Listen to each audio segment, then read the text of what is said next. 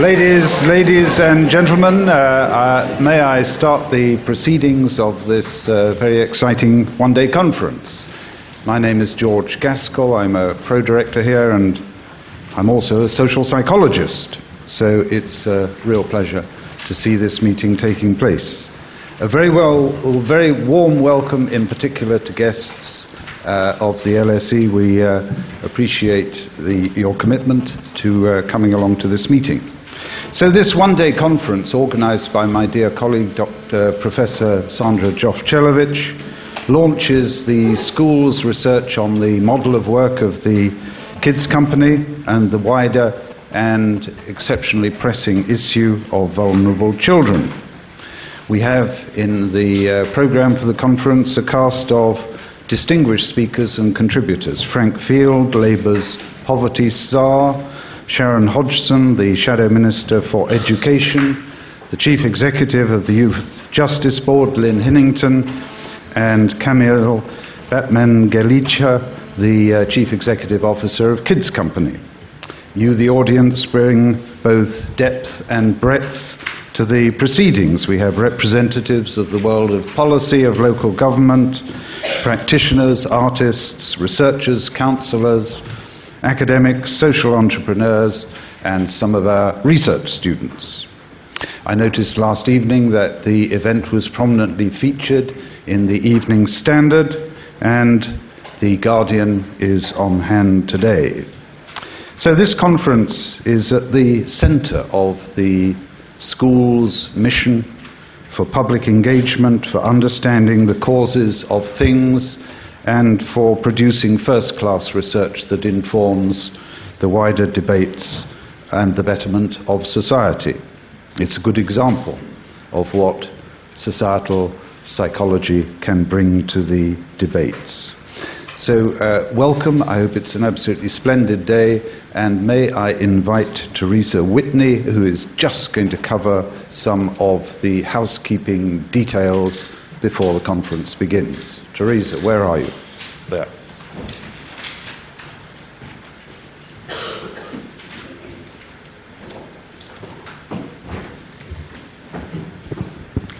Hello, good morning, everyone. Um, I'd like to first uh, make sure that all of you know to keep your badges visible, um, either on your person or on your packet, as you will need them to get back into the building if you decide to leave at any point. Um, I'd also like to bring your attention to where our emergency exits are. We have two at the front and two at the back. And please don't take the lifts in the case of emergency. Um, and our rendezvous point in case of a fire is Lincoln's Inn Fields um, not the Main Street exit, but the exit that goes towards um, the park on the side. Um, if you need a loo at any point, you can just exit to the back and ask any steward. Um, these are LSE uh, stewards that have the red shirts on, and they can direct you. Uh, please look after your belongings. Um, and really important, uh, please either turn your cell phones to airplane mode uh, and silent or switch them off because they interfere with the recording because we'd like to have uh, a really good audible recording uh, for later. Uh, there will be tea and coffee and lunch uh, outside of the theater in the corridor. Um, and we'd also like to invite you to tweet about this event. Um, the hashtag is down here at the bottom. It's LSE Kids Co. So please uh, feel free to hashtag as much as possible. Thank you. Um, and now I'd like to invite Camilla um, Batmanghelidjh to the front. And I'd just like to ask, uh, as a courtesy, please no flash photography while Camilla is speaking. Thank you.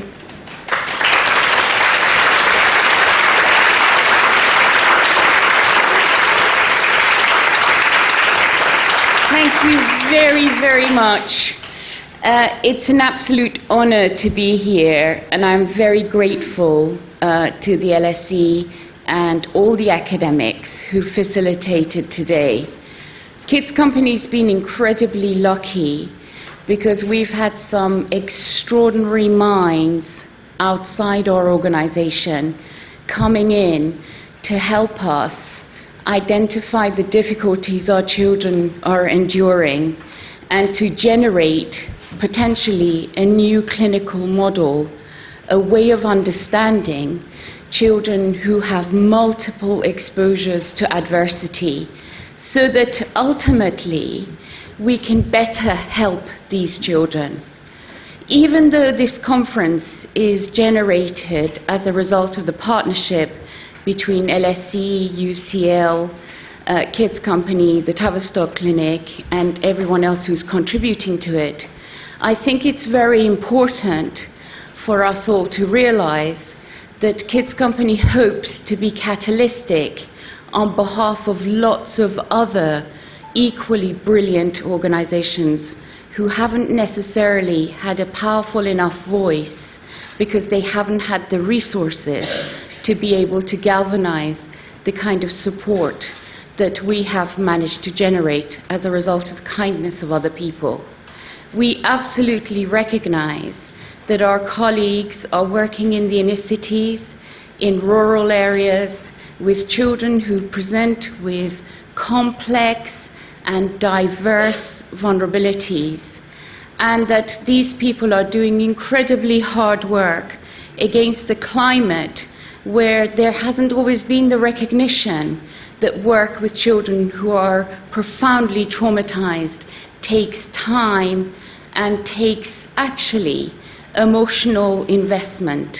The word that I hope will have the courage to utter all of today, the word love. The other thing that's been very important for Kids Company throughout its evolution is the recognition that everything we have learned, the 600 staff, the 11,000 volunteers who contribute to this organization, is absolutely and totally as a result of what the children and young people we work with have taught us over the years. We've had the privilege of being able to listen to the wisdom of children who ultimately knew what was the best way to help them.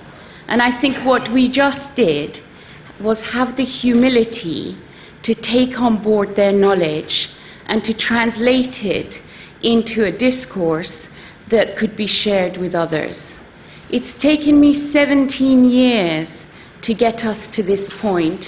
It's been 17 tough years because we haven't had funding. 17 years later, we still don't have one pence of local authority funding for our social care and child mental health delivery because our children are self referring, and in this advanced country, there is still not a financial model that recognizes self referring children as having the legitimacy to command finances. We're also in a country where, unfortunately, children who are profoundly traumatized are also demonized.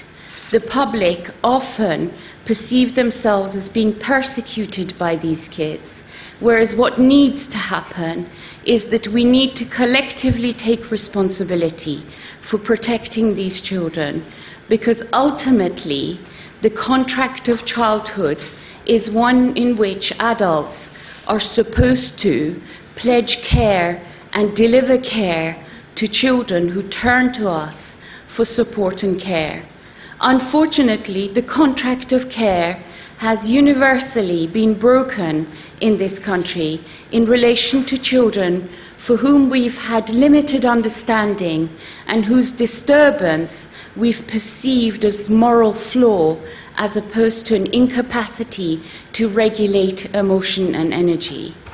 So at the end of today, what I hope we will be able to gather together is an accumulatively enhanced and improved understanding of what these children are going through, and that we leave this room with a sense of commitment and respect to these kids and an acknowledgement of their extraordinary courage for actually being so patient with us when we were getting it wrong and so forgiving when we were so profoundly criticizing them, when we had no right to deliver that criticism to those kids, because the criticism was actually owed to us for failing to deliver the kind of structures of safety that these kids deserve.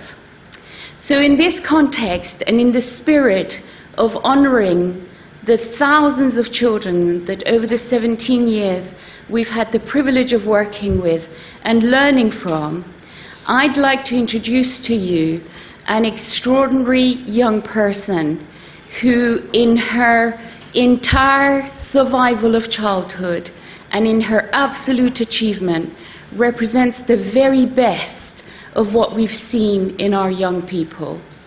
Dawn Howley has been at Kids Company and she has helped us understand better how to help her and her peers, but also she has had the extraordinary courage to speak of her own challenges and, in the process, represent the other children and young people who are not yet in a space where they can share their life experiences or where they can actually represent themselves and their peers.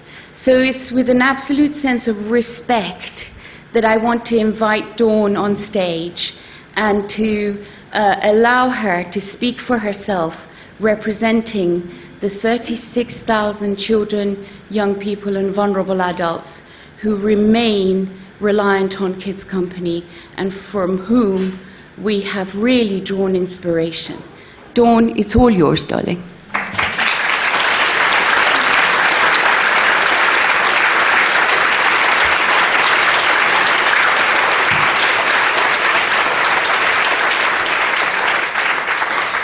Good morning, everybody. Um, so I'm going to speak for a few minutes about the support I've been given by Kids Company. Um, and I'm also speaking on behalf of the young people at Kids Company, but maybe in some way for some young people that haven't managed to find help yet. The thing I want you to take away from today is that the key working model at Kids Co is really where it's at and the real belief that even the most challenging life on paper can be turned around. And it's this hope that we need to hold on to. Um, me being able to get my life on track doesn't just have an impact on myself. and this is one of the things that you can't measure because it has an impact on my siblings, my nephews, my niece. I'm able to help support them in a much more positive way. Um, I went into care as a child due to domestic violence and parental alcoholism.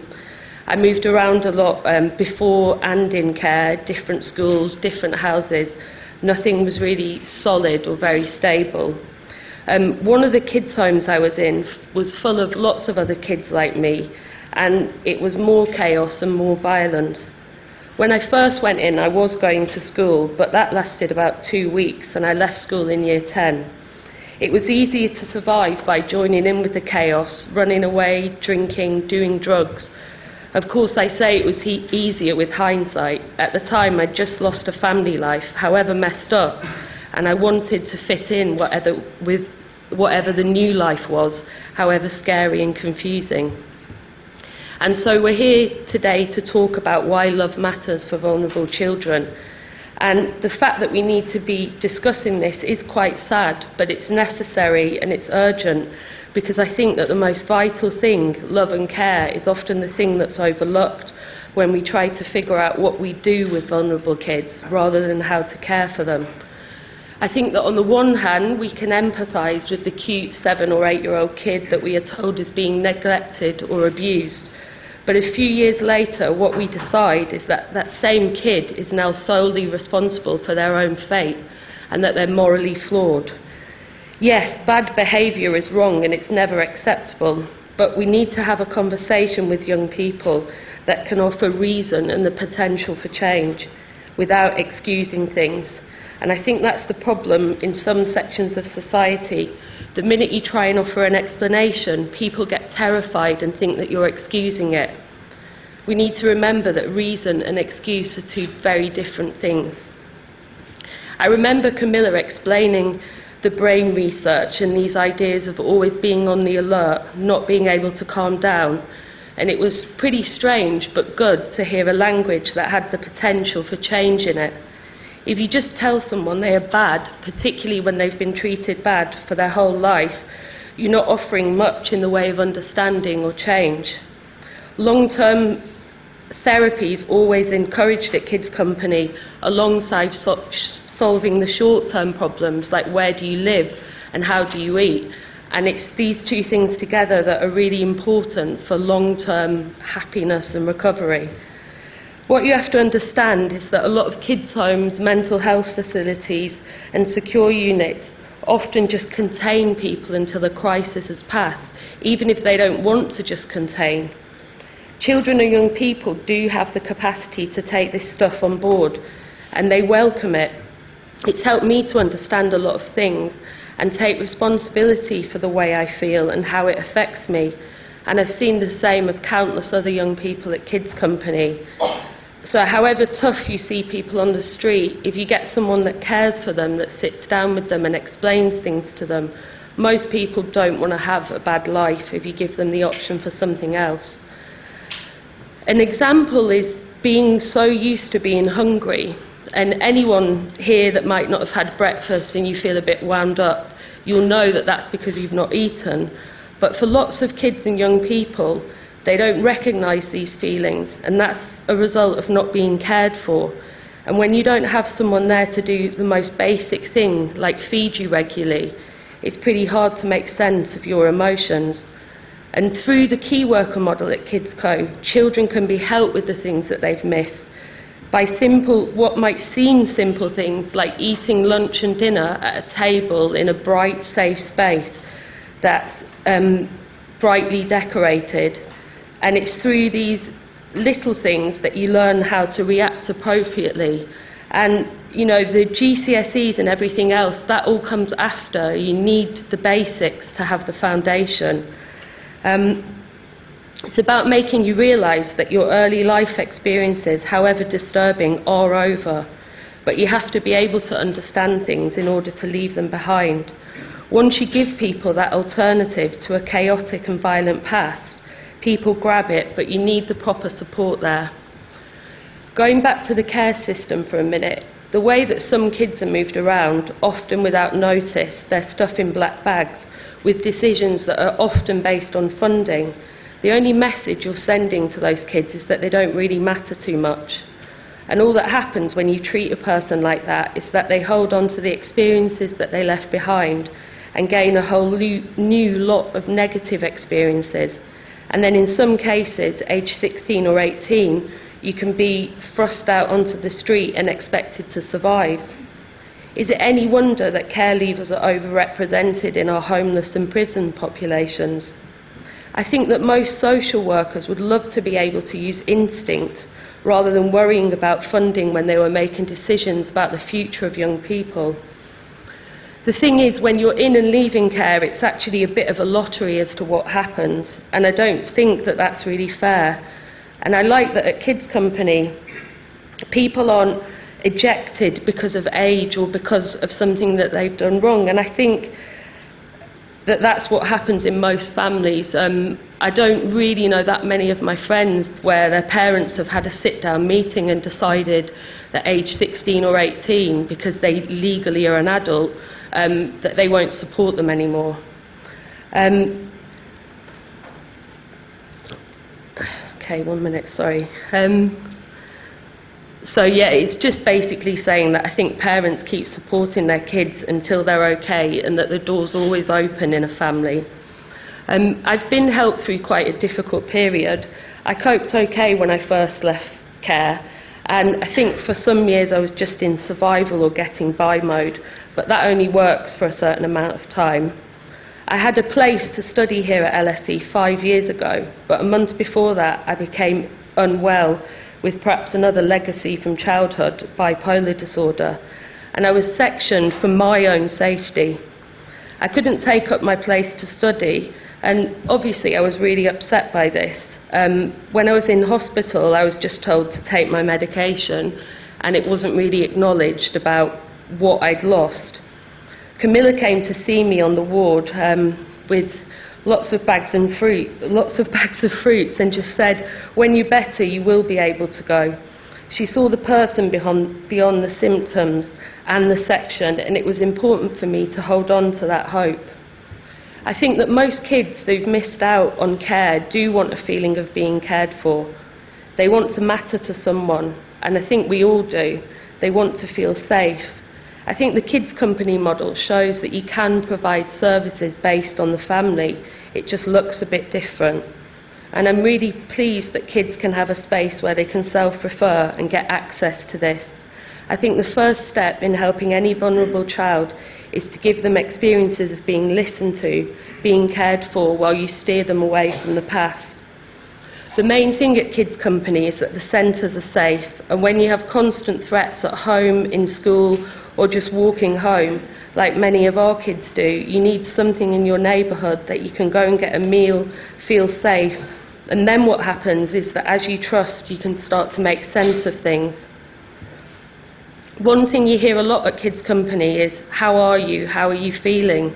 And these might seem quite simple things, but for the most vulnerable, these concerns are just not high enough priority. I think that love and warmth are just things that happen in most families. You can't legislate or make guidance for it, and I think it's really what we all want to feel in life, and it is possible to recreate it. If you don't believe, for example, that a young person can get these experiences from a key worker or from something other than the family, then you're writing them off even more. I started my Masters in Social Policy and Planning here two years ago and found it pretty daunting. Um, what I realised because I was in touch with my emotions even more is that everyone else was nervous too, and everyone else was probably having a moment in the toilet before. But maybe their confidence came from being told more consistently throughout their lives that they could do things and they could achieve. And when I graduate later this year, um, it's better than if I'd have taken up the place when I wasn't very well because now I'm more together and it means more. And I feel proud that maybe at one point when I left school in year 10 with no GCSEs or A levels, that I might have been written off in some ways. But I hope now that I've made up for it, things just take a bit longer for some people. Um, and I just want to finish by saying that I don't think you, you can't ever forget a traumatic and violent past. It always slips into your mind, and sometimes it can break you in one way or another. But it is possible to make sense of those memories and replace them with good and new ones and allow you to make a new life and leave the past behind. But I think the thing that we have to remember is that emotional well being is the most important foundation and it's taken me some time to realise that. And I think if you give that to people, then all the other stuff follows it. So thank you on behalf of all the kids and young people for listening.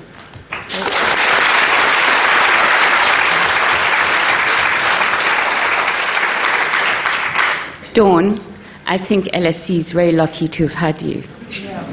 Uh, and now I hand over to the genius behind all this, Sandra.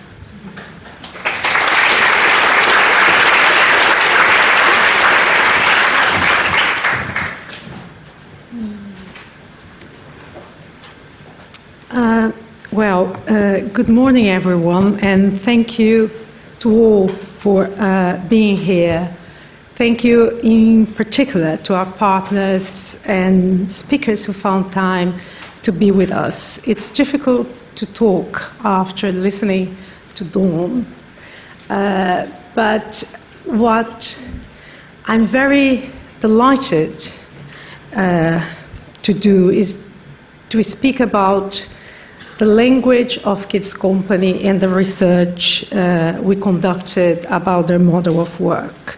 Before I do that, I would like to uh, thank my co-workers here at the LSE, Steve Bennett, Steve Gaskell, Jacqueline Crane, uh, Jacqueline Priego Hernandez, Jane Roberts, Roberts, our team of researchers, volunteers, Department of Social Psychology, everyone who helped and contributed to make this day happen, especially my co-author, Natalia Concha, who has been actually responsible for uh, everything that is running well in this meeting. How can I uh, tell you the story of our research? Uh, I first met Camilla in 2007 when she came to the LSE to discuss how we could work together and involve our students with the work of the charity. We kept in touch over the years, and last November she came again to the school to participate in an international seminar about research we had conducted in the favelas of Rio, in Brazil.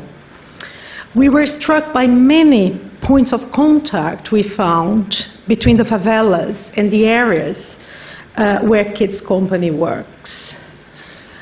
The reality of children in the favelas in the areas uh, where Kids Company is working is not that different, in fact.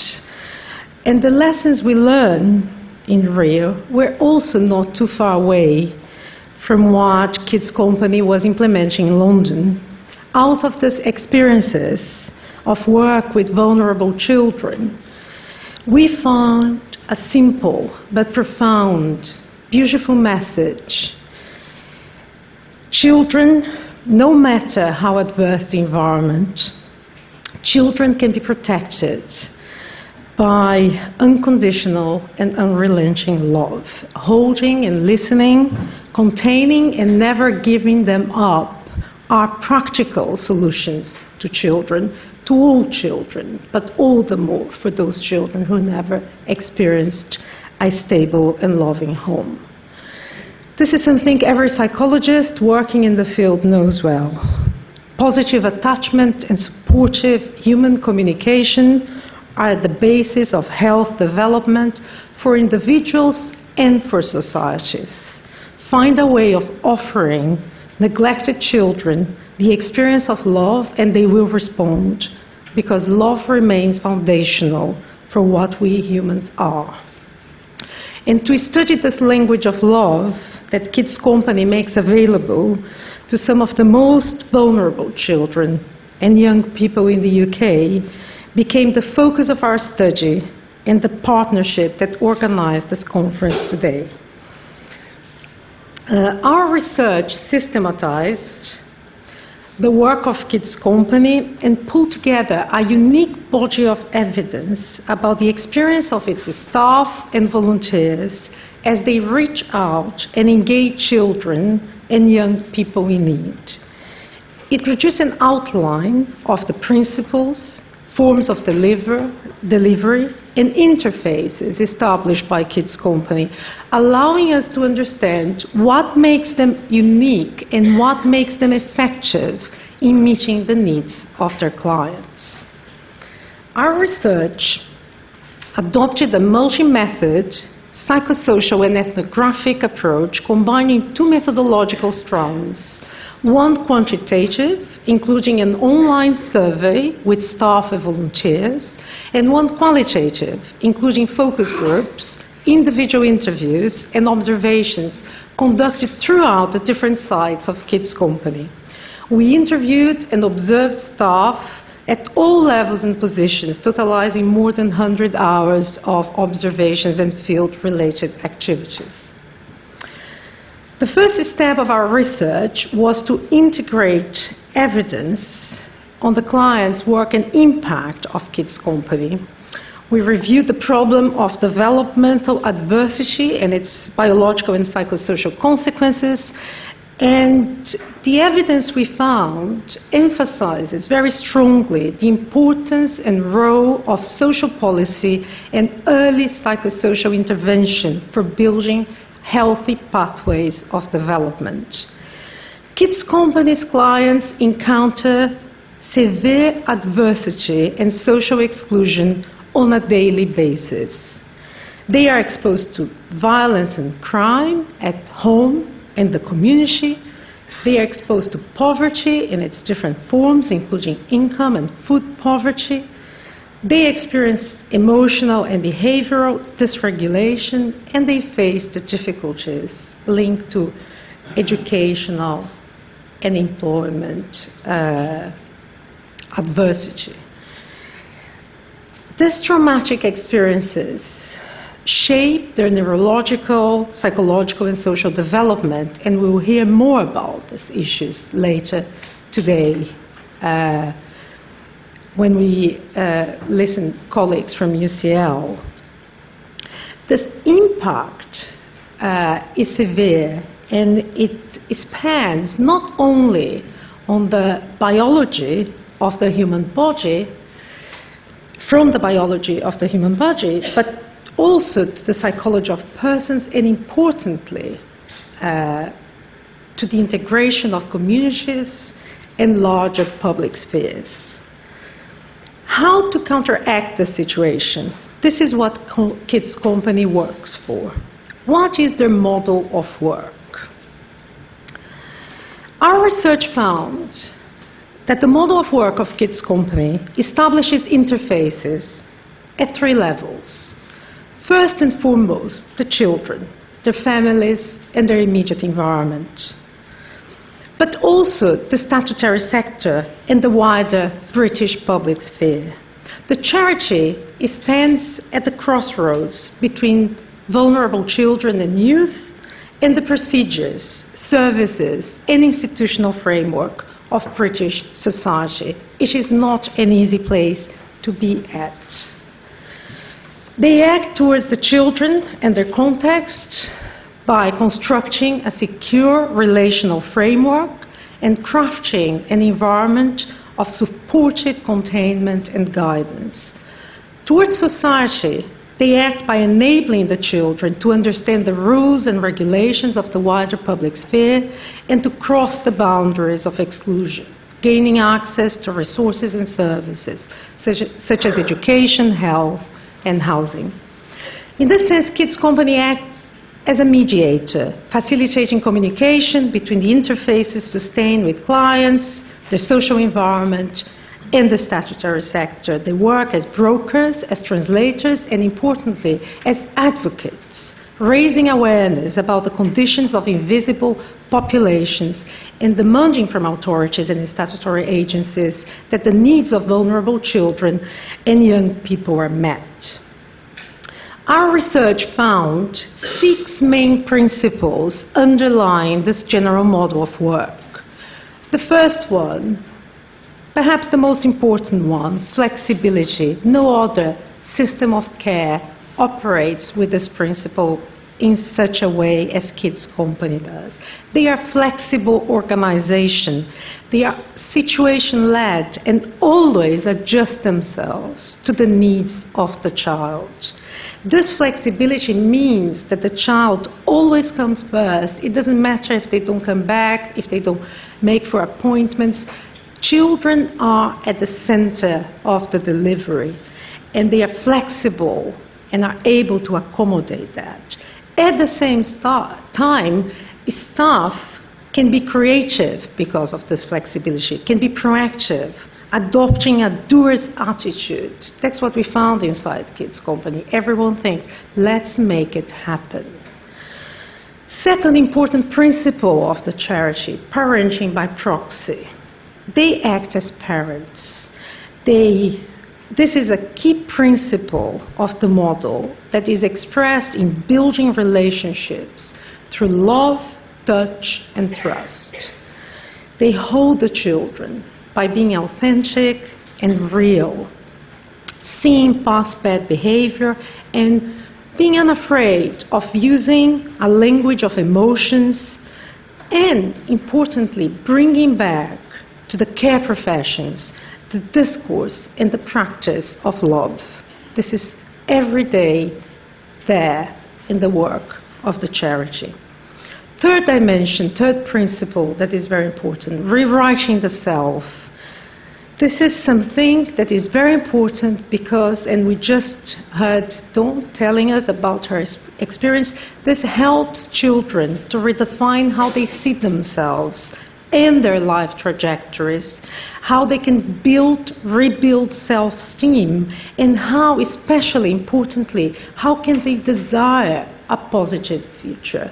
This is done through boundary crafting, which is another important uh, dimension of the work, seen as a pillar of what they do by all staff. Boundaries enable children to engage in healthy social exchange and to understand the rules of social life that many times have escaped them. It gives children structure out of sometimes chaotic environments and the understanding of reciprocity, of relational engagement, so that they can help the confidence and the skills required to cross into different environments, to cross into a different self understanding and engagement with society.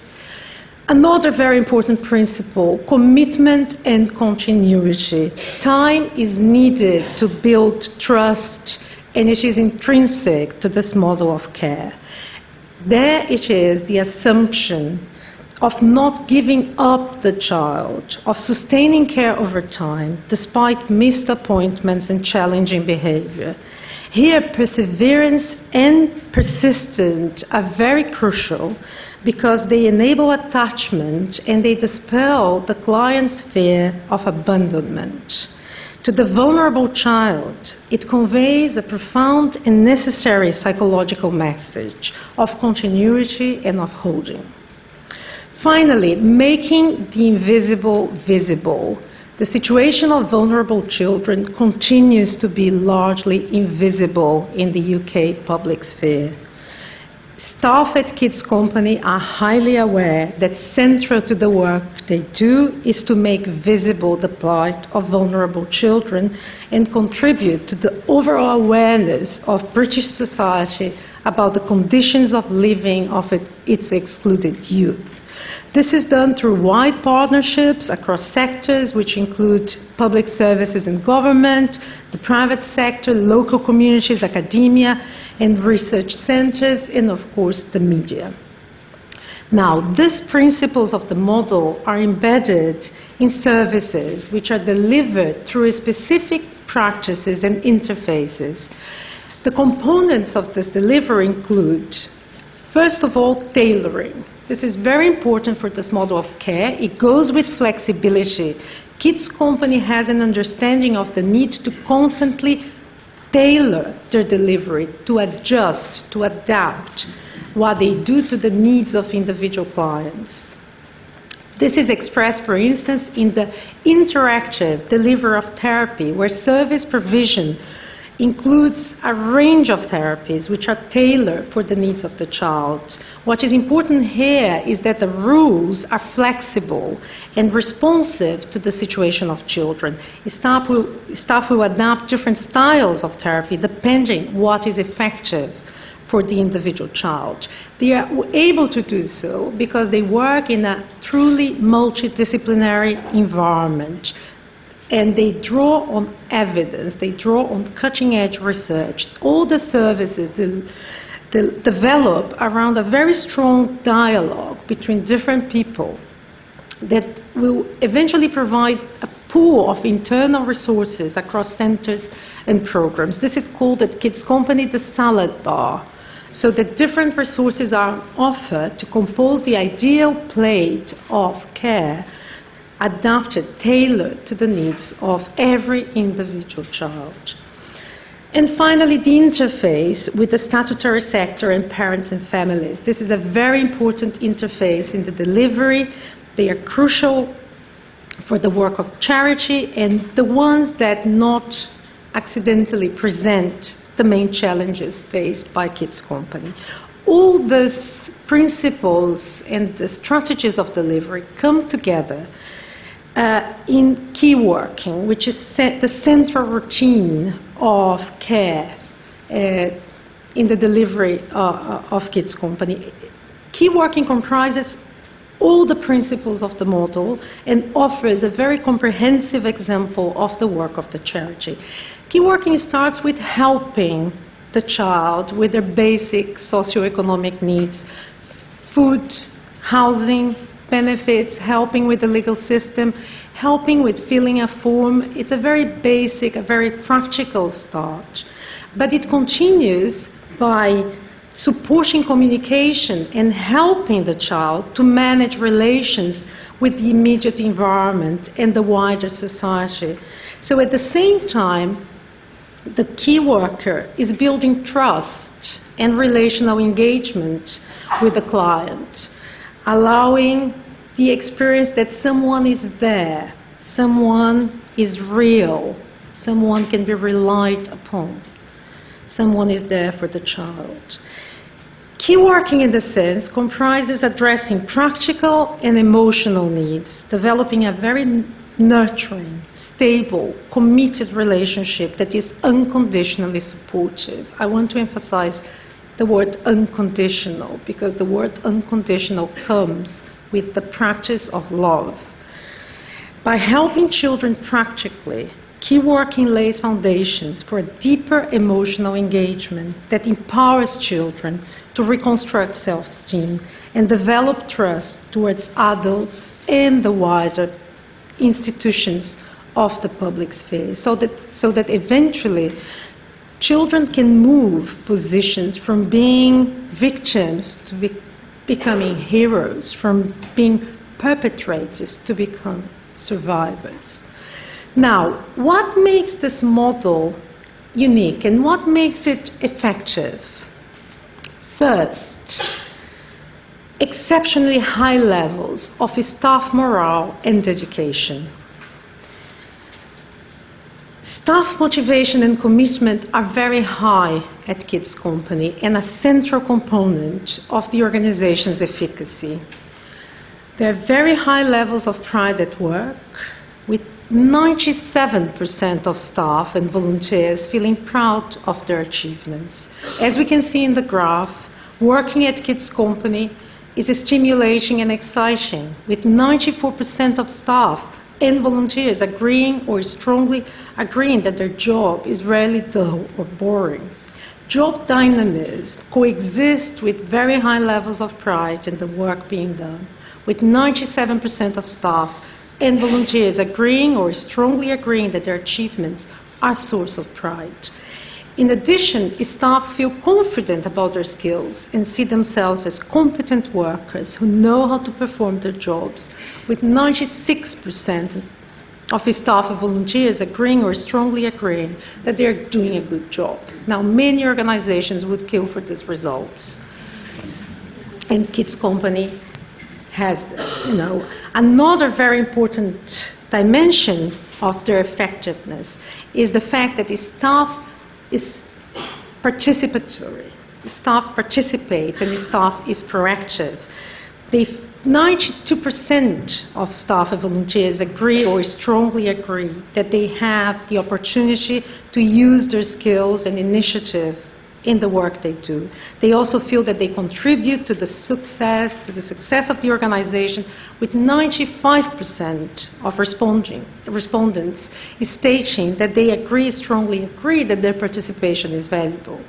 Now, these results are corroborated by statements from the open-ended uh, comments included in our questionnaire and the qualitative interviews and group discussions which revealed that working for Kids Company is considered an integral life experience where professional and personal motivations come together. So this is the first dimension of that explains what makes this model unique and effective. The second, what makes the model, the, the second dimension that makes the, this model so effective and unique are the widespread structures of support implemented internally and externally for the children and staff alike. Here is an interesting point of debate for us later today about the differences between the third sector and the statutory sector, what's going on in the culture, in the institutional culture of uh, the care professions, for instance. There are st- structures of care inside Kids Company that operate for the children and for staff alike. We call this, in our research, this widespread structures of support, chains of scaffolding, and they are a central finding of our research and of the model uh, of work of Kids Company. Now, chains of scaffolding. Working at, at Kids Company is obviously challenging. There are limited resources, and dealing with developmental adversity on a daily basis involves considerable stress. The work is rewarding, but it can also be stressful and upsetting. The commitment, persistence, and dedication of staff, which are exceptionally high, obviously do not come down from the sky. There are structures and actions of support that create an internal environment that motiv- motivates and empowers staff, that fundamentally looks after staff so that staff can look after vulnerable children and families. This scaffolding occurs through multiple formal and informal activities delivered by different interactive structures that include management, peer and group based and one to one support, from supervision to informal communication on a daily basis to managerial structures. All of this enables this collective intelligence to develop, emotional and social support to be widespread. There is cohesion and a sense of community inside Kids Company. When we work there, we could observe that very clearly. It's fun to work at Kids Company. People are obviously having a good time there. You know, it's uh, something that is fun to go into their sites. They are uh, despite the adversity they are facing, they are not miserable. They are happy people, and they pass this on to the child. So these positive future, features of the environment are beneficial for staff, and importantly, they are beneficial, beneficial for the children who come into Kids Company and are able to experience there what they do not experience elsewhere emotional and social support, group cohesion, a positive social identity, a strong sense of community. So this social capital, based on high levels of cohesion and staff morale and the presence, and this is important to say because it's a key finding of our research, the presence of an exceptional leader whose trademarks are charisma, total dedication, capacity to hold, contain, and support are important assets utilized to nurture the internal working environment of the charity and to provide a positive model for the children. So this model works because it's delivered by people who have a strong vocation, are deeply motivated, and share the vision and the aims of the organization. Uh, so, there are, of course, many challenges to implementing such a model.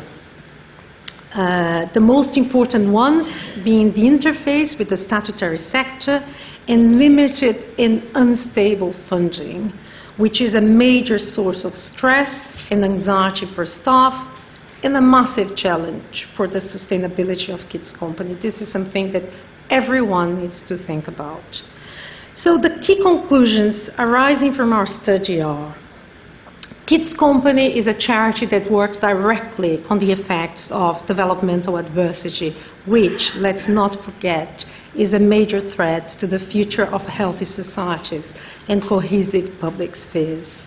Kids Company combines flexibility and high levels of staff commitment and satisfaction to enable absolute focus on the needs of vulnerable children. It offers to the child the knowledge that someone cares, loves, and will not give them up, irrespective of any challenging and unstable response that may come back from the child. Collaborations between Kids Company and the statutory sector involve substantial challenges. Addressing these challenges is imperative for supporting ch- children and young people in need. Kids Company works as a border crosser and mediator between disadvantaged, invisible children and the wider public sphere. They do a great deal, however, much work remains to be done to raise the visibility of vulnerable children and support the work of the charity in the UK and international. Our research found that the model of work of Kids Company achieves much for some of the most vulnerable and invisible populations of, in the UK. Its commitment and open door policy have guaranteed provision and support for thousands of children who are denied basic services and rights. But much remains to be done. Kids Company requires support from society and from the state to continue developing the excellence of its overall model of care. Let us not forget that more than one in four children live in poverty in the UK today.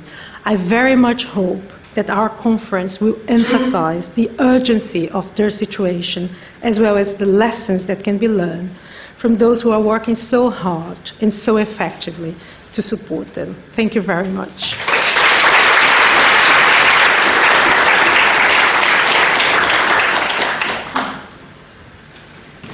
Just before I pass on the word to Teresa, many of you came and asked me about the slides, and I know it was not very easy to see at the back of the theater. I apologize for the bad quality of the projection. The full report of our research is available at LSE Research Online. This is the address.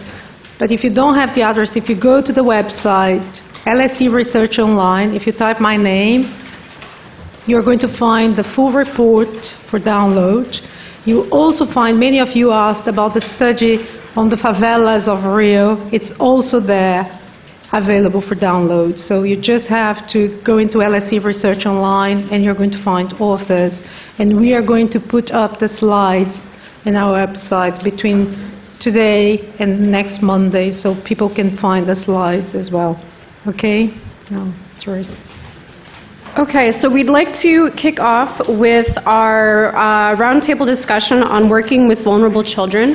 And I'd like to invite the chair to the podium, uh, Adele Eastman from the Center for Social Justice.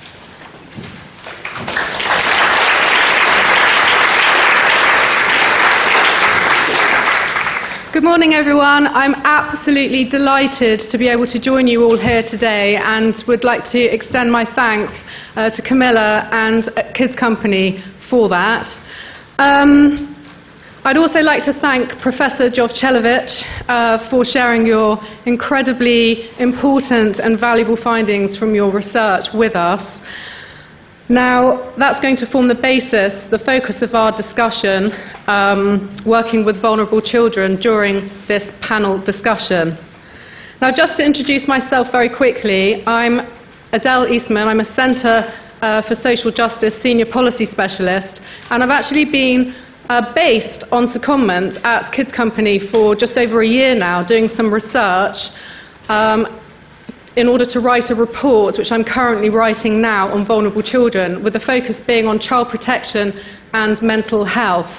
Now, our shockings have been so, our findings, sorry, have been so shocking that we actually have decided to delay publication of our report, uh, which will now be due out in January of next year. Now,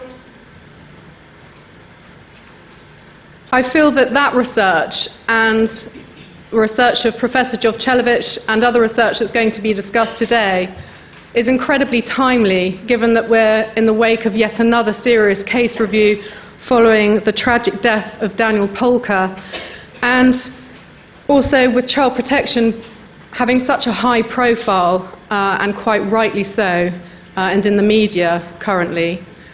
And also where you have campaigns like that of the Evening Standard currently on gangs with headlines these youngsters have lost so many friends, they've stopped going to their funerals. I think that has to be a cause of profound concern for all of us.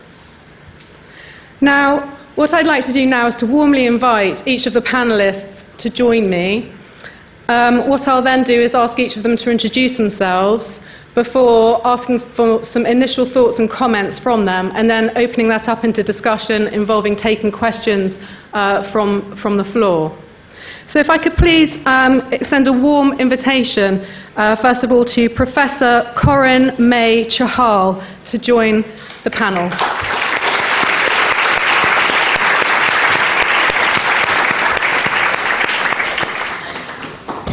Followed by the Right Honourable Frank Field MP.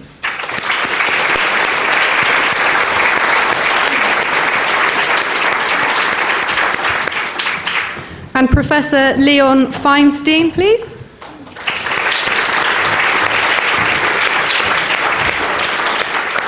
And also Professor Jovchelovitch. Thank you.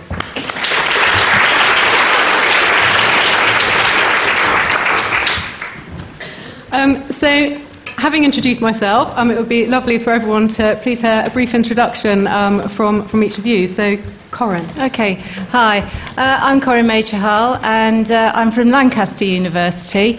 Um, I uh, first encountered Kids Company because they very kindly allowed us to start developing our research around social media and safety uh, and children and young people. They are such a brave organisation in terms of research, and I, I, really respect their openness to, to trying out all sorts of new things and taking risks around research. And I think this report actually um, endorses that in lots of different ways.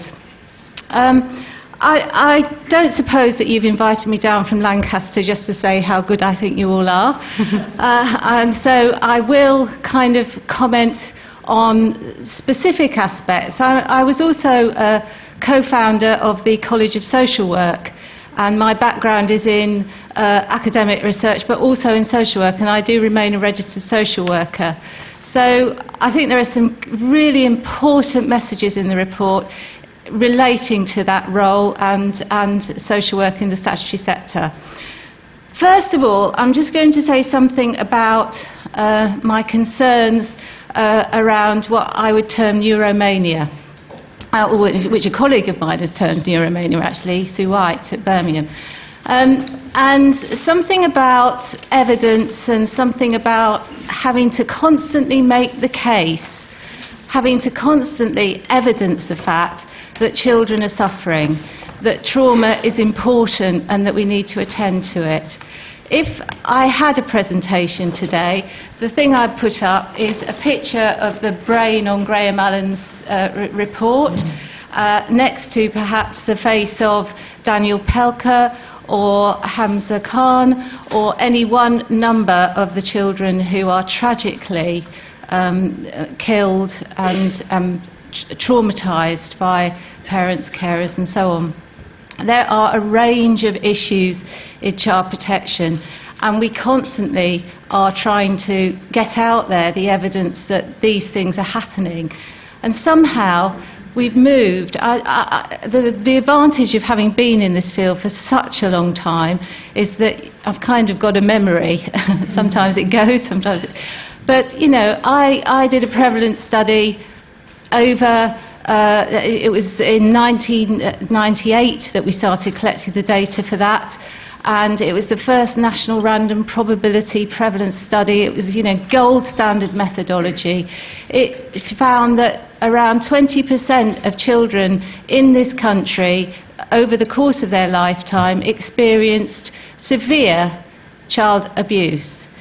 That kind of got a couple of uh, bits of coverage in the press and went away again. And if we talk about social impacts, the report says, you know, we should raise awareness about the negative impact of developmental adversity on the brain, the mind, and society. I've worked with the World Health Organization trying to establish the costs, the economic costs of child abuse globally. That came out in the World Health Report on violence and abuse, but it didn't really, you know, it's still going on at the same level, and, and how much response does it get? Um, a guy called Murray Straus, many, many years ago, tried to evidence the, uh, re- the impact on IQ of smacking and corporal punishment and physical child abuse, and showing that it reduced the overall national IQ point by two. Um, and that was sort of another attempt at trying to hit the sort of psyche the politics of, of society to ask, do we really want this in our midst? And somehow we're still here today, now with a brain, now with trying to evidence it from the sort of neuro and psychological uh, field. And I, I, it's so important, and I don't want to decry it, but at the same time, I have to ask why. Why do we have to keep evidencing that this matters? Um, and that's just something that I think we need to address. So, uh, the second point is I really do want to endorse the fact that Kids Company fills the gaps uh, that are left by the state and its services. The question, the big challenge, is what do we do about that? I think there's not a social worker practicing who wouldn't want to feel like those uh, those workers in Kids Company who are reported in, in Sandra's report. You know, it, it's a wonderful environment to work in. And I suppose the answer would be can we clone Camilla? can we clone her and put her in every single local authority in the country? But we can't, you know, and so we have to. we can put you up, yeah. But how do we do it? And that is a huge challenge. But I think there are some real, there are some real limits to, to, to what can be expected of statutory services. They work within a very uh, intensive resource. Um, climate that's lacking in resources, getting worse and worse and worse. But I think the other thing, and I, have worked with this tension a bit with other charities in, in my time as a social worker and as an academic. I think it is that actually the buck stops there. You know, one local authority director once said to me, "We have everything that nobody else will take." Now, I don't think that's entirely true because I think actually Kids Company take a, a lot of young people who nobody else will take. But there is, there is an issue about, you know, who's going to be ending up on the front page of The Sun. Ever since Baby P, social workers, you know, are always readily, really conscious of the fact that the buck stops with them. And risk is something that is very difficult for them to manage. And in Kids Company, there's a culture of flexibility, a culture of managing that risk, and I think a culture of workers who feel that somebody will be behind them if something goes wrong. And, and if there is a disaster, there, there will be an accountability. And, you know, Camilla will be at the front of that. And who would dare, really? Who would dare you know, put their hand up to Camilla. So I think, I think, eh, you know, there's an issue about the organisational culture that we need to change. And I love that recommendation that um, there should be more integration, more sharing, you know, co-working. And I would encourage local authorities, statutory services to try and take up that offer and to be more open, perhaps, to sharing some of that, but also encourage Kids Company to help with that. Um, the management of that kind of risk and accountability and the, the reputation, the negative reputation, sadly, that has now been built up over time, and that we are trying really hard to, to, to improve and adjust and, and transform. So help with that transformation would be great. Thank you. Thank you, Corinne.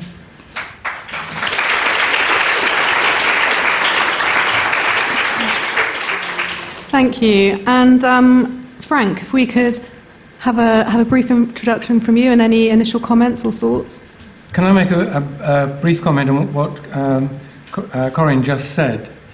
Um, and it's really about how do we, why do we have to keep evidencing the same uh, situation, and why aren't there a thousand Camillas? Um, I, I'm, I love being English, but there is a side of our character that George Bernard Shaw highlighted. I mean, he was Irish, so he disliked us poor English. Uh, he said if the, if the English were in, um, promoted from uh, inferno to paradise, they'd still gather around and talk about the good old days. And there is something quite deep in our culture that we begrudge people who make big advances. And I think uh, Camilla is up against that. And I'm here because for all the reasons Corinne said about um, Kids Company, but also because I've been a Member of Parliament for 35 years, representing practically the same area.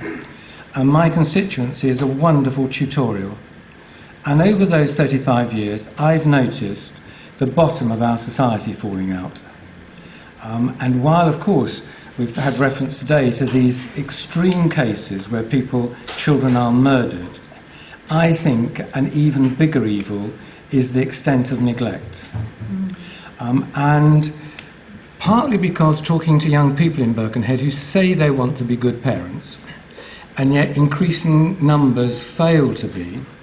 Um, when I was doing a report for the Prime Minister, which was around the theme, um, the foundation years, the key years of a person's life, uh, trying to prevent poor children from becoming poor adults, there were two pieces of information which influenced what we wrote.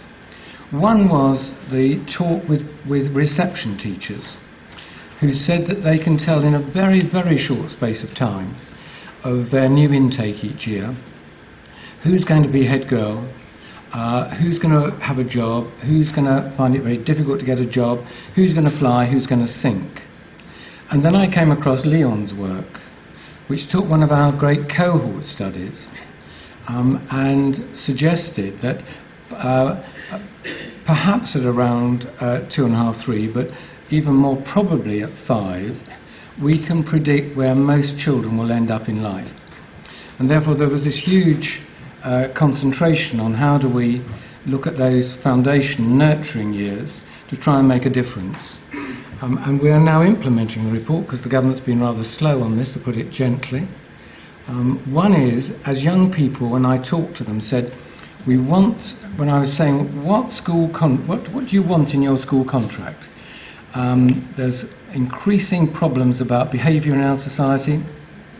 We will move um, extensively to contract based society. So, what do you want from your school contract, given you signed one and none of you know what's in it? And they, I said, and don't cheat, but give me the six things you want. And I did this in other classes as well, in other areas, in Manchester, for example. And all of that, that 15 year old group said three things in common.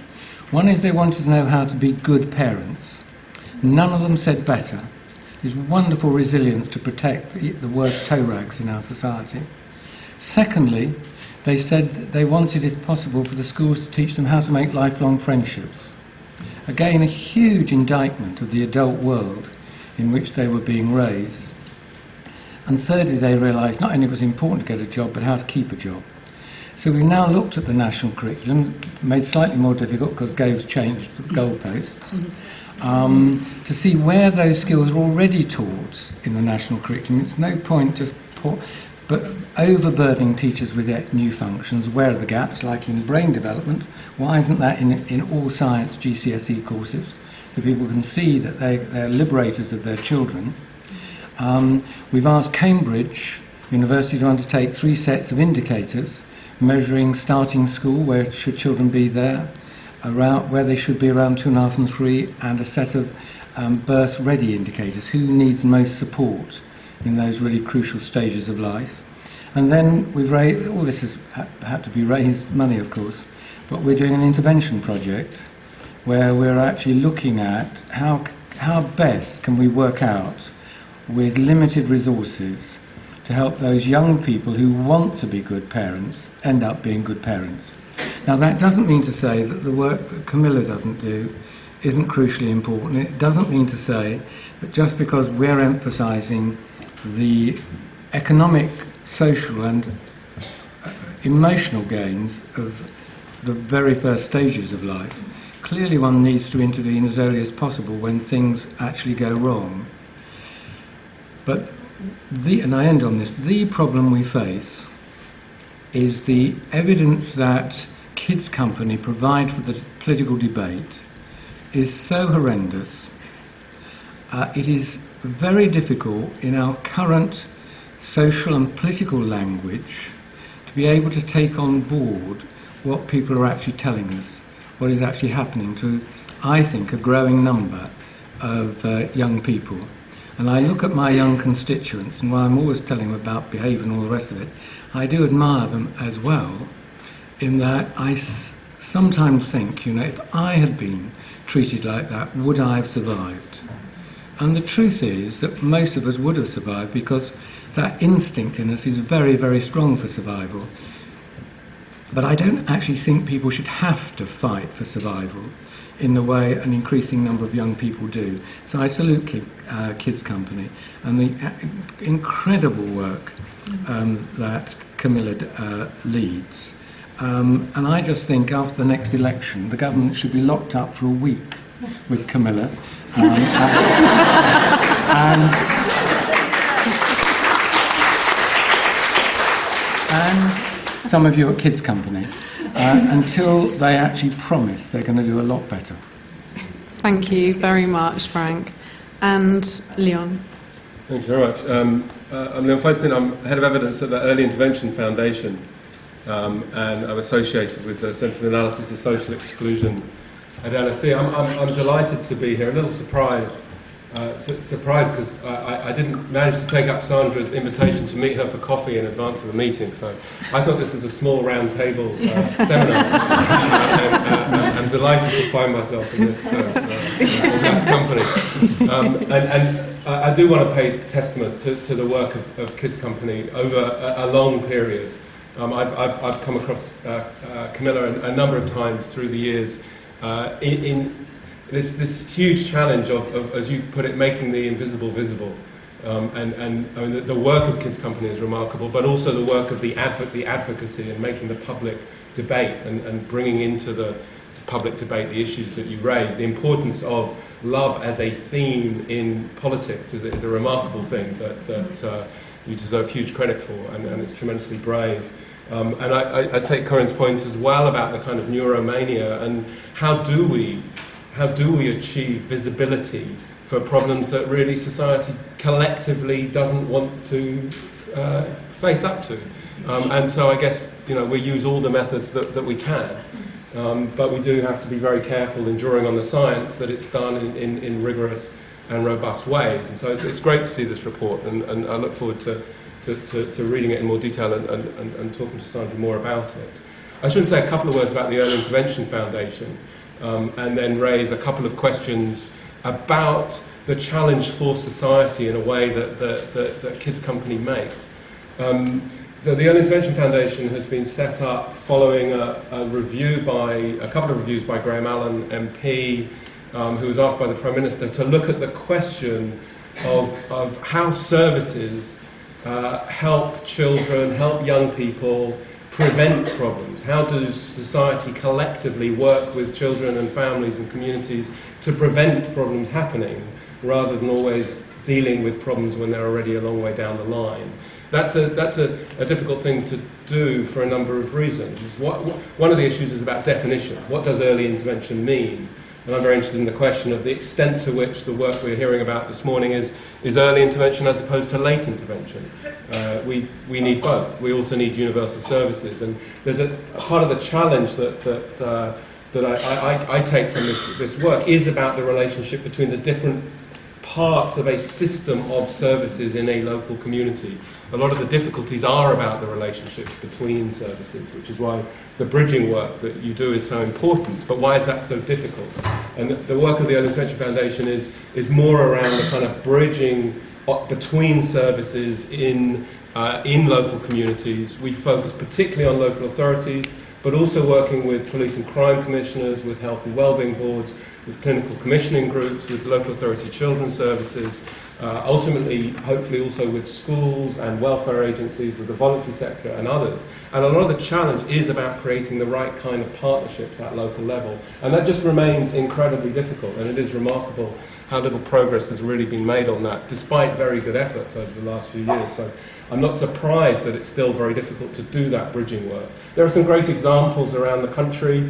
Uh, the new delivery model in Manchester, for example, where there, or, or, one door in Blackpool, there are some really good examples of, of, of, attempts to reconfigure services so that they do join up around the family. And, and, practitioners are speaking to each other. And so some of that work for children and families is, is better addressed. But we can't ignore the fact, particularly in relation to local authority and state services, talking to some urban councils last week, They've already lost a quarter of their budgets, they're about to lose another third.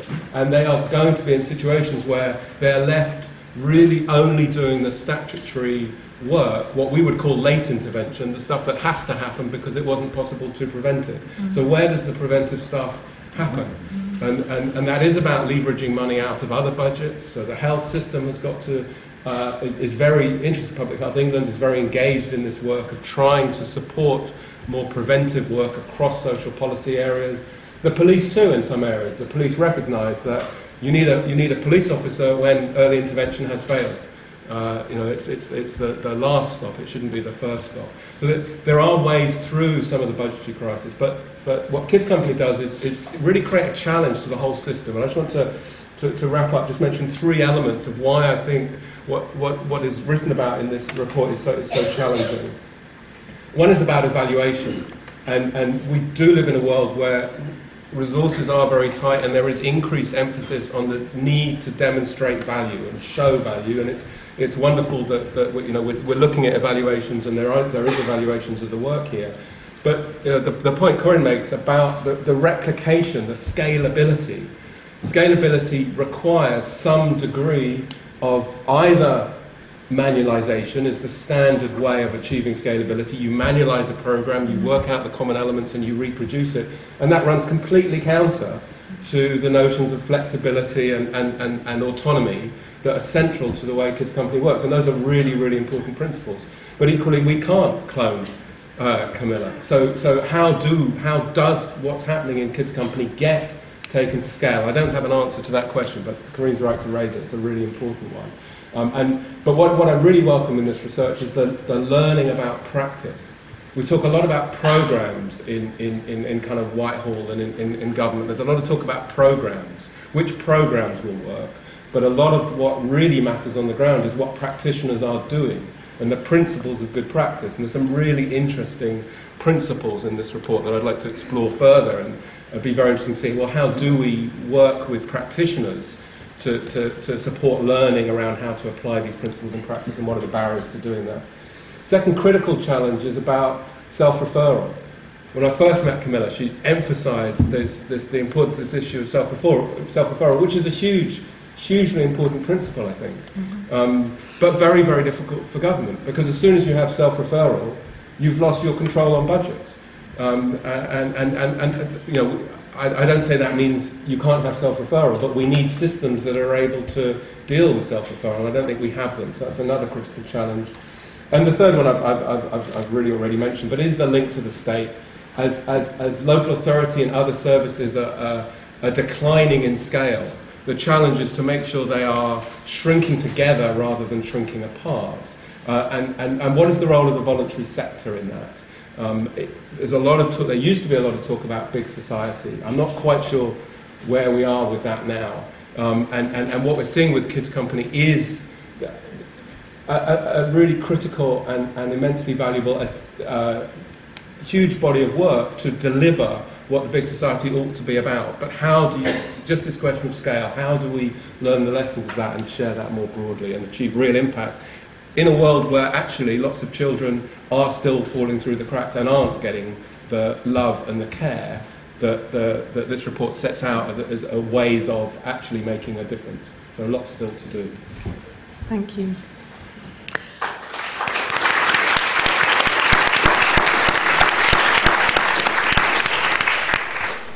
Thank you so much to each of you. Um, one of the one of the points that I'd love to be able to draw out and, and open up for discussion is something that Corinne spoke of.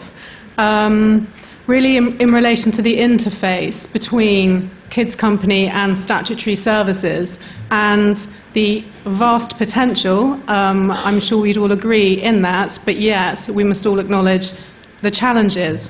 And where you have, um, where you have a fantastic, strong model, as, as uh, evidenced again by your research, um, Professor Jovchelovitch, uh, which is flexible, um, which enables relationships to develop between key workers and the vulnerable children and young people that they are supporting, um, and a model which provides staff uh, with a sense of um, support um, and there being the accountability.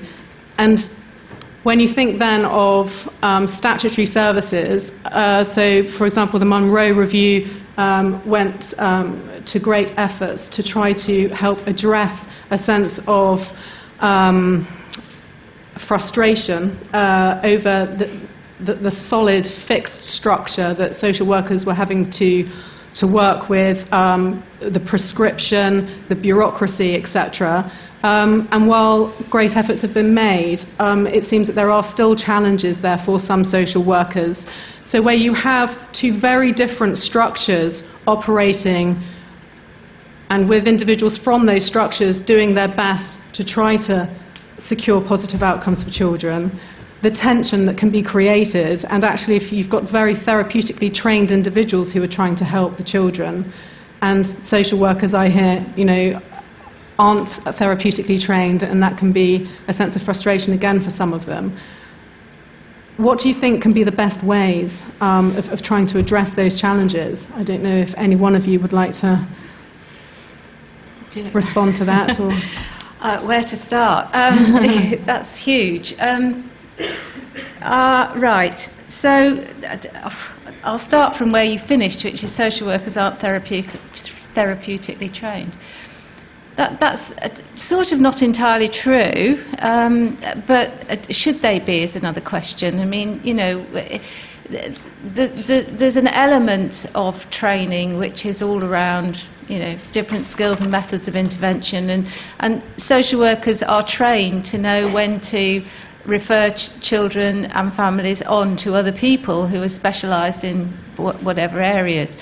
Uh, I, I think, you know, I, I don't want this, this to uh, divert into an organisational conversation because I think, you know, Leon's right that probably the biggest thing is starting to talk about emotional elements of relationships and relationship based practice. And that's something that social workers are trained in and do very well uh, uh, in, in many cases. Um, I, I, think we do, you know, the Francis report, we, care, love, where's it gone? What, what, how can we or was it ever there? How can we get that into practice in a way that is valued? How do we value relationships um, again? Because they've become so proceduralised in statutory services, uh, they've become so formula- formalised through the forms and the computers and so on.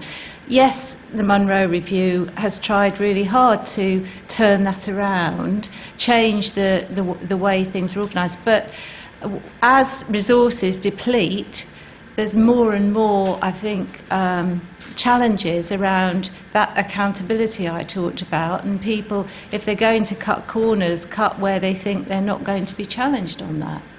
And so it gets even more residual it gets even more what I would call, you know, rear end led.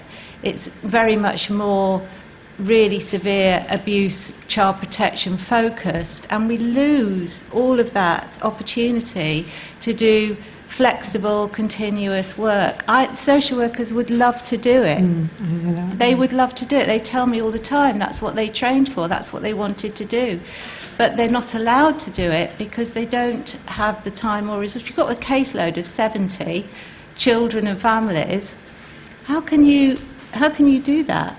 It, it doesn't work like that. You become a manager, you become an assessor, you become someone who just diverts children and families to, to kids' company, hopefully, if they're lucky. But very often not, because those services aren't available in other areas of the country. Mm. So it's, it's just a huge, huge challenge. But I do think there is something about the cultural organisation which, um, uh, you know, Kids Company has got right, and I do think there is something that could transfer and can work with some shared cooperative working.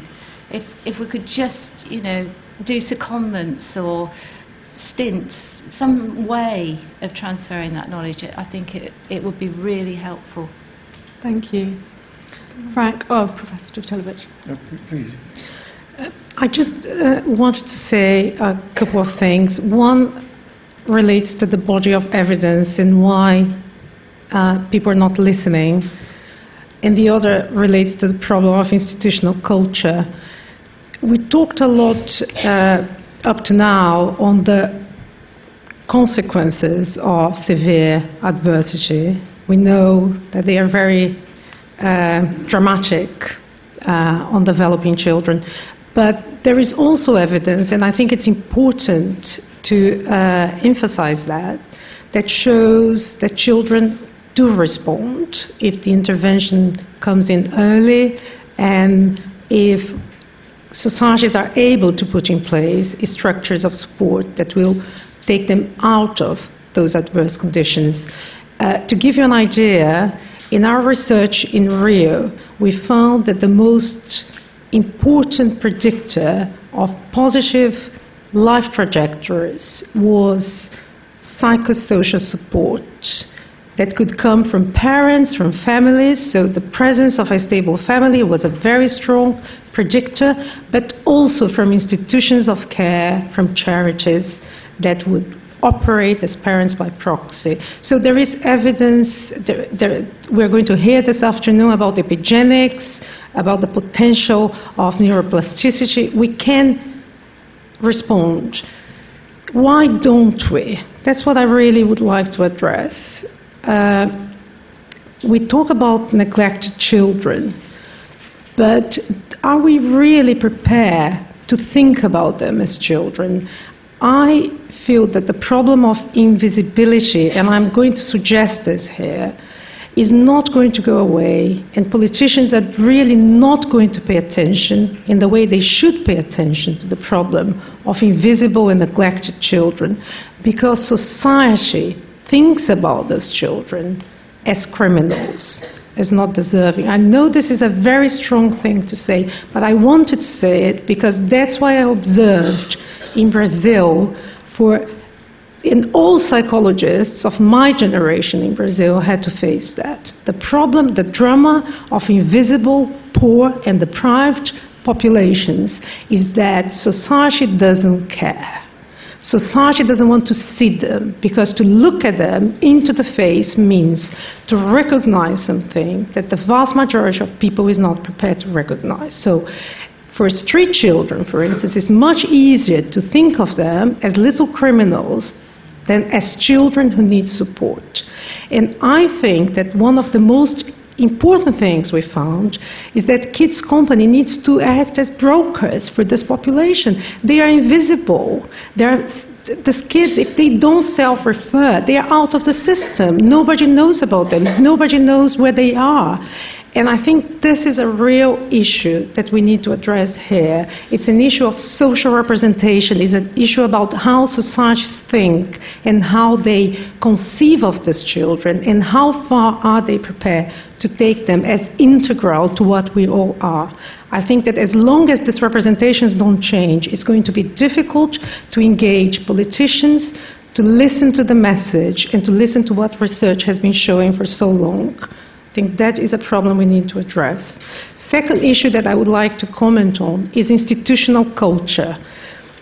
Of course, it's, I, I you know, as we're listening to people in Kids Company, I was just thinking, well, how many people would like to work here? Who doesn't like to work with flexibility? You can exercise your agency, you're respected, you can make decisions, people recognize you have a mind, you can make, you can follow your intuition all these things are being gradually expelled from institutions and from formal systems. And this is, again, I want to throw a bit the discussion at a more general level, because this is a problem of our institutional culture, and we'll need to address. We're creating formal institutions that are obsessed with procedures, regulations, and have forgotten the focus and what they actually do.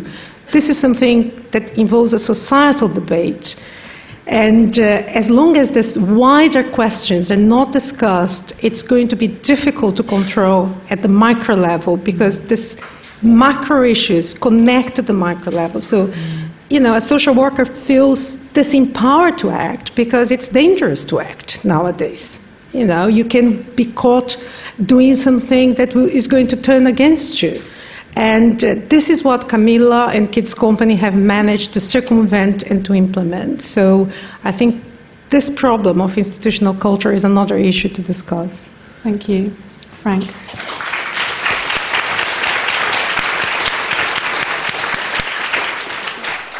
So we get a debate going. Let me disagree with that last comment. Um, you see, I don't. If only the problem was that we regarded children as criminals uh, it gives them an identity which I think they don't have uh, in our society. And, um, and, I'm struck as a parliamentarian that act upon act upon act that we pass are ex- almost exclusively adult centred. Mm. When we debate the divorce reforms, nothing to do with children. Mm. It's all about the satisfaction, the pleasure that adults will get. And if it's interrupted, how quickly can they get back uh, to their dose of pleasure? So I think there's something terrible and fundamental about our culture in the way that adults have cornered it selfishly for their own ends. When Leon was talking about uh, this phrase, which I noted, shrinking together, um, it has a slight way of, of uh, you know, of, um, I think, anaesthetizing what is really going on, Leon, because I, I, I don't dare push in Birkenhead those social workers who have to decide on, um, although it's said it's not limited, it has to be limited to some extent. How do you choose uh, today which child will you rescue? And which one will you actually uh, leave at risk? Knowing that if you get it wrong, the whole system is now so wonderfully geared that you're going to be responsible and everybody above you is going to be able to wash their hands and point the finger at you who had to make that decision. I think actually in impossible circumstances. So I, I, I don't really see the end of the shrinking together policy uh, in that I'm, I just guess that we're at the point, we may have passed the point already, where it's jolly hard to fulfill your statutory responsibilities uh, let alone uh, any others that, uh, that you might wish to pass. And it is, though, a puzzle, given how sort of uh, sexually driven our culture is, that what one might sometimes associate with that, love, is su- such a difficult concept to get into the political mm. debate that, you know, you're obviously something wet in the head if you uh, think that, that that's uh, a criteria by which you judge. But on the kids' uh, company model, what we're trying to do in Birkenhead is to find out how, in those first few years of life, can one intervene on whatever budget you've got. How can you spend that money to the best effect? So that when we next get a radical government, we, they won't say we need, as Leon was saying, yet more reports about what we should actually do. Um, and it won't be because it's the thing to roll out but what we're looking for is what's the DNA in what we're trying to do, which could be rolled out, which is tough enough to encompass the local circumstances which every project uh, needs to be a success. And I think we just need, with Kids Company, uh, when we're reforming what will one day be children's departments again, this whole Seebohm revolution that uh, you could have this uh, gene- um, um, social workers. I, mean, understanding everything, but not really understanding anything mm. when it co- when push comes to shove. Um, those children departments need to be, in the first instance, modelled around um, kids' companies' uh, DNA.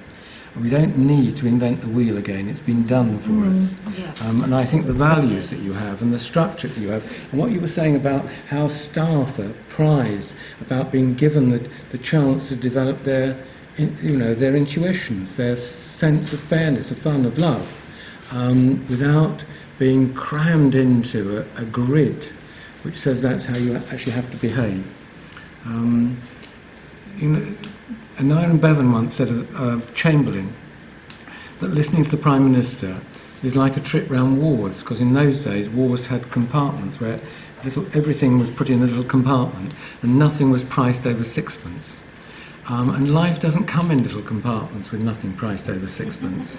Um, and I think we've got to somehow get back to the, uh, not only in elevating and appreciating um, the social work role, but knowing that they've got to respond in a way that life doesn't come in sixpenny boxes. and for that, you can't have rules.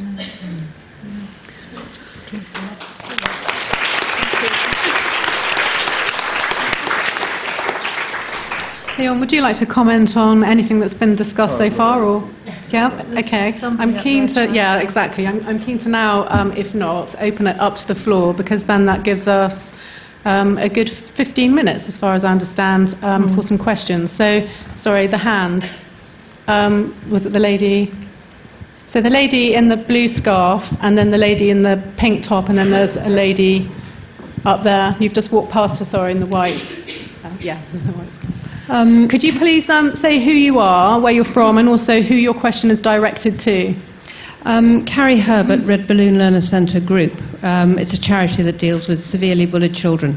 What I would like, I'm sorry, to the panel, what I'd Right. like the panel to go back to is what Camilla said in the first 10 minutes of the, um, her opening speech, and that is the children know what they need.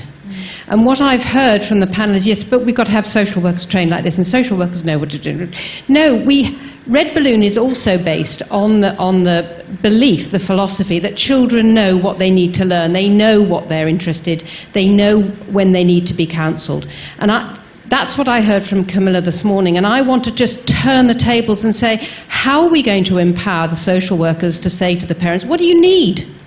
How are we going to empower the teachers to say to the kids, what do you need to learn in order to get on? We've heard quite clearly that children want love, they want to learn how to be good parents, and they want to make friendships. Why don't we start from there?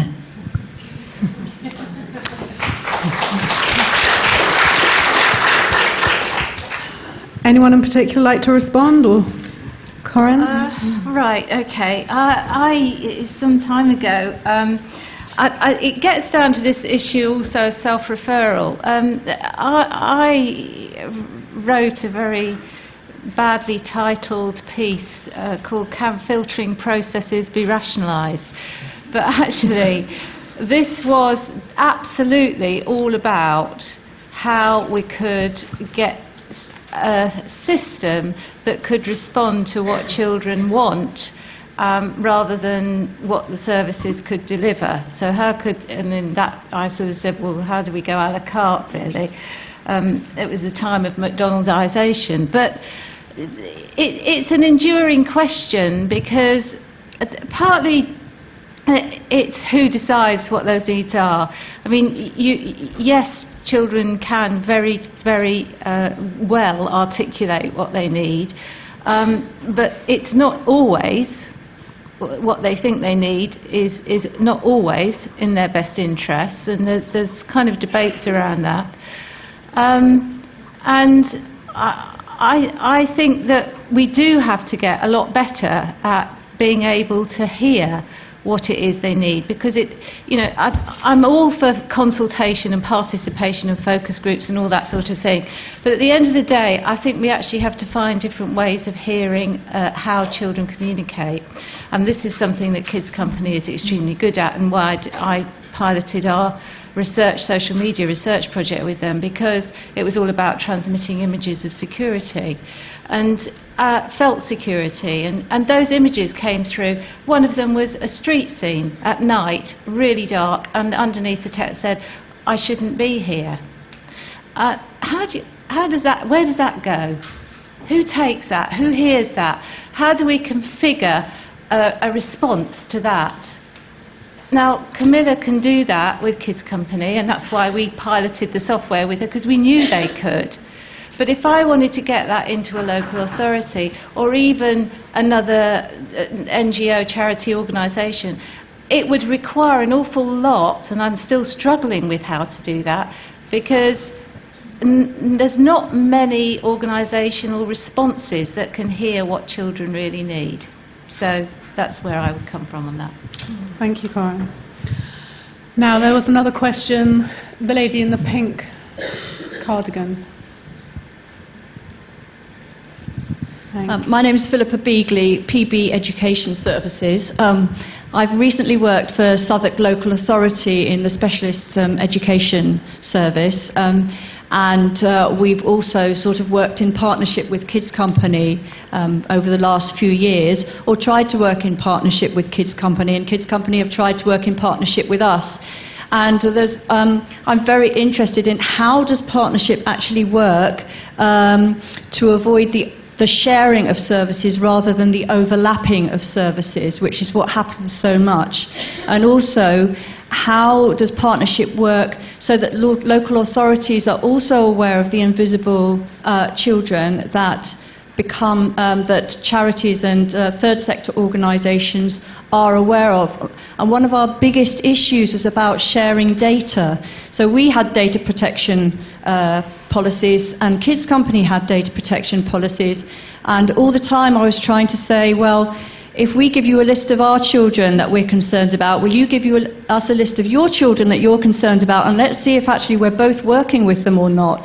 And there's that really huge issue around that. And I am sure that services are overlapping so much, and that with this time of limited resources, how do we share the services effectively?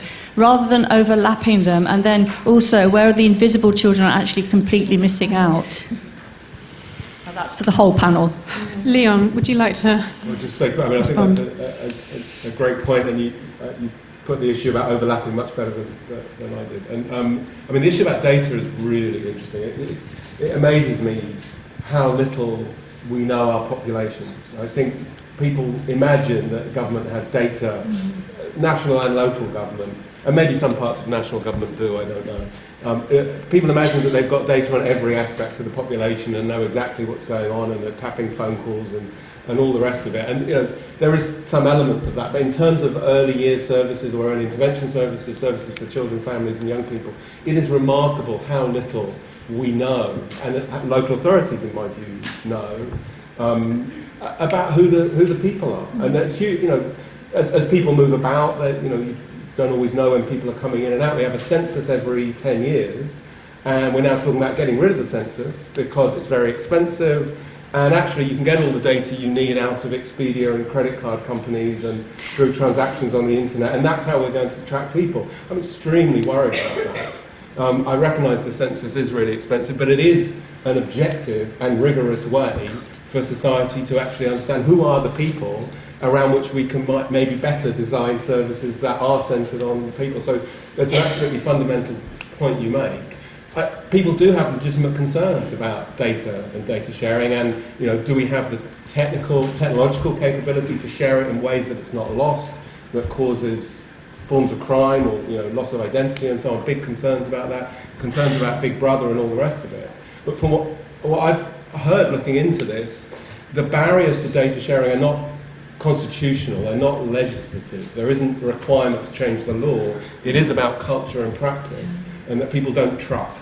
And they don't have faith. So again, it comes back to relationships and, and, and mm-hmm. changing culture. But it's a, it's a huge issue, and I think it is something on which, if we make progress on understanding who the people are, we might better collectively be able to prioritise and ensure that people are getting what is needed. And you know, even to know, are, are we targeting the right people, or are people getting what's needed?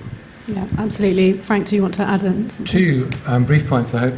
One is um, the project I'm describing in Birkenhead. I think one of the conclusions we will come to is that, in fact, if all the bodies which were spending money on the same things had a common budget, we and we were focused on outcomes, there will be a lot less uh, overlapping. But the second thing, which is again, goodness knows whether it will collapse because it's so ambitious. What we're doing in Birkenhead, there's 16 public bodies spend money in Birkenhead, and we're asking them to produce um, what their budgets, uh, on what criteria, given they've got huge areas to cover, did they decide that was the amount that Birkenhead should have? Um, and then thirdly, they're spending this money, but what's the objective of actually spending it?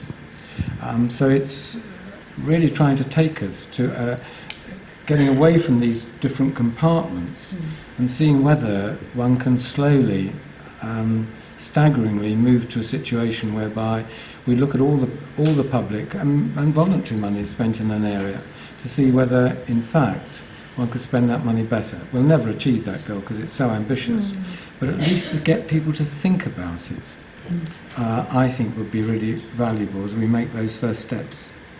Thank you. And there's a lady in the cream scarf um, just above you. Yeah. Thank you. I'm Juliet Chalk. I'm a parent, um, a campaigner on parenting issues, and also a volunteer with Home Start, which is a charity some people may know, which supports vulnerable families in their own home by placing a volunteer with them who visits them. But I wanted to go back to the issue that um, Professor Jovchelovitch raised about uh, why do we not take action in these cases, and why is you know why is this scandal allowed? And I'm afraid I tend to agree with Frank Field, and I wanted to ask the panel their views that it's actually really not so much, I think, personally, because we criminalise um, such children and young people. It's more because there's such a conflict between the roles that we want adults to perform. And I wanted to ask the panel, how do they see the interface, for example, with the issues we're discussing today and the government commitment of all governments of all parties to get maximum workforce activation, to push parents back into the workforce as much as possible. There's a big headline on the um, Telegraph just today about mums returning to work because they feel the economic pressures. And I think, for example, there's certainly a link between parents being encouraged to be absent from their communities and the neglect that Frank Field was talking about that you know we see everywhere. I see in my home borough of Greenwich. Um, and you know there's a conflict between what we want adults to do and what we feel is more easier. It's easier to go to work than actually deal with your stroppy teenager. And how are we going to actually address those issues? What do the panel think? Frank, would you like to respond? On, on one set of data, um, 80% of poor children in Merseyside are in single parent families. So, needing two working parents is clearly now crucial for most families if they're not to be poor. Um, and therefore, you can understand why politicians push and press, not just because of the welfare budget, but because um, there's a cultural thing about people are generally happier at work than not being at work. But in that process, um, Sure Start, I think, started off admirably and then was perverted into um, a job creation scheme. How, how, how, can we get mums into work? Now, if you are a single mum, you're even more vulnerable um, in time and energy and everything in making the very best job you can with your children. The idea that we should also be saying it would be really good for you if you took a job, I think mm. illustrates the conflict which you, you actually described. Um, and it's an, it's an indicator of how society devalues good parenting. Mm. That, you know, it's something you can just. When I, we were presenting some of our findings to one of the education ministers, he's, um, uh, and the need of what the young people said about what they wanted in schools. His comment was that you know anybody who can do algebraic equations would be a good, could be a good parent. And I said, but we had to learn how to do algebraic equations um, before we could actually do them. Um, and it's that sort of view that somehow this isn't the most serious thing that most people undertake. Um, uh, and if you want to be a foster parent, we go to cruel, extraordinary lengths about the training you must undergo. But most people are thrown into parenthood with very little appreciation of just how vital their role is to the, li- the happiness and thereby the life chances of their children. Um, and I just think we, of course, we, uh, well, one doesn't want to encourage a dependency culture um, amongst employers who push you on wages so you can maximise your tax credits. We want to discourage that as well. But I do think in this big equations we want to, to re-emphasise the incredible role of, that good parenting has. Um, and, to rem- and, and in a sense to reward that and to admire it and to salute it rather than thinking you're slightly freaky if that's the thing you want to do. Mm. Yeah, and of course, uh, yes. Okay. Yeah. Thank you. Um, I'm just conscious of the sure. fact that there, that there, are a number of other hands that have gone up and also conscious of time. I'm afraid we're probably only likely to be able to take another maximum one or two questions, but there's a gentleman in the. Sorry. Hello, Frank. Uh, I'm, I'm Bernie Hollywood, and I'm a business connector, and I work for HRH Prince of Wales for business in the community. And I'm business connecting in North Liverpool, which obviously is a, a, a number of wards just over the river from you. Um, extreme poverty, where children are basically 54% child poverty, 29% attainment level. Mm. And I've had the privilege of working with Camilla for, for a number, well, a couple of years now in our association. And I'm extremely keen to get a kids' company into North Liverpool. Um, but unfortunately, everybody seems to be working in silos and very protection about whether they're going to be in a job or not. So I think really what we need to do from a business point of view is to actually engage with businesses that can actually help Camilla mm-hmm. fund the amazing work that she's doing and get that message out to the business community. And we're doing phenomenal things in business in the community from the point of view in North Liverpool, for example. Uh, we've gone out and actually spread the message of what poverty actually is in the wards that I'm actually working in. And businesses are actually quite open up to actually helping people like Camilla £700,000 worth of social economic value is being created in North Liverpool in six months by businesses actually understanding the issues that are actually, actually happening in our society. And Camilla uh, actually came up to Liverpool not so long ago and, and started that process of, of communication about what's actually happening in our society to businesses and to people that it's not, not, it's not a threatening situation of kids company coming in and stamping on your parade and the great work that you're all doing. It's about working in collaboration. And not only from a collaboration point of, of actually other people coming together in social services, but business coming together, Frank. Mm. And I'd, I would implore you, if you can actually come and talk to business in the community, and I'll get Stephen Howard, the Chief Executive of BITC, to speak to you to see how we can help make these dreams come true because we do need kids company everywhere in the United Kingdom. Thank you.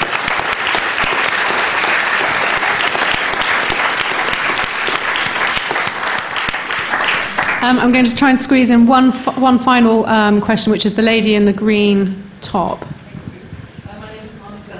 There's a microphone just on Oh, its way. yes, sorry. lovely. Thank you.